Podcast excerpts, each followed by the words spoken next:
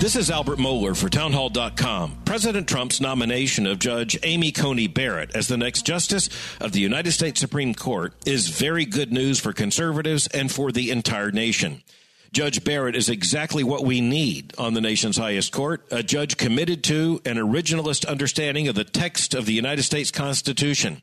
Judge Barrett is a constitutional scholar of the first rank, and President Trump was wise to appoint her to the U.S. Court of Appeals for the Seventh Circuit. The news of her elevation to the Supreme Court will make history. Judge Barrett understands the sanctity of human life, the majesty of the law, and the rightful role of a judge. She belongs on the Supreme Court.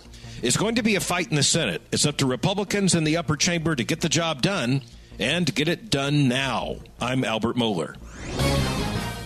The Pepperdine School of Public Policy, America's unique graduate program for leaders. Learn more at publicpolicy.pepperdine.edu.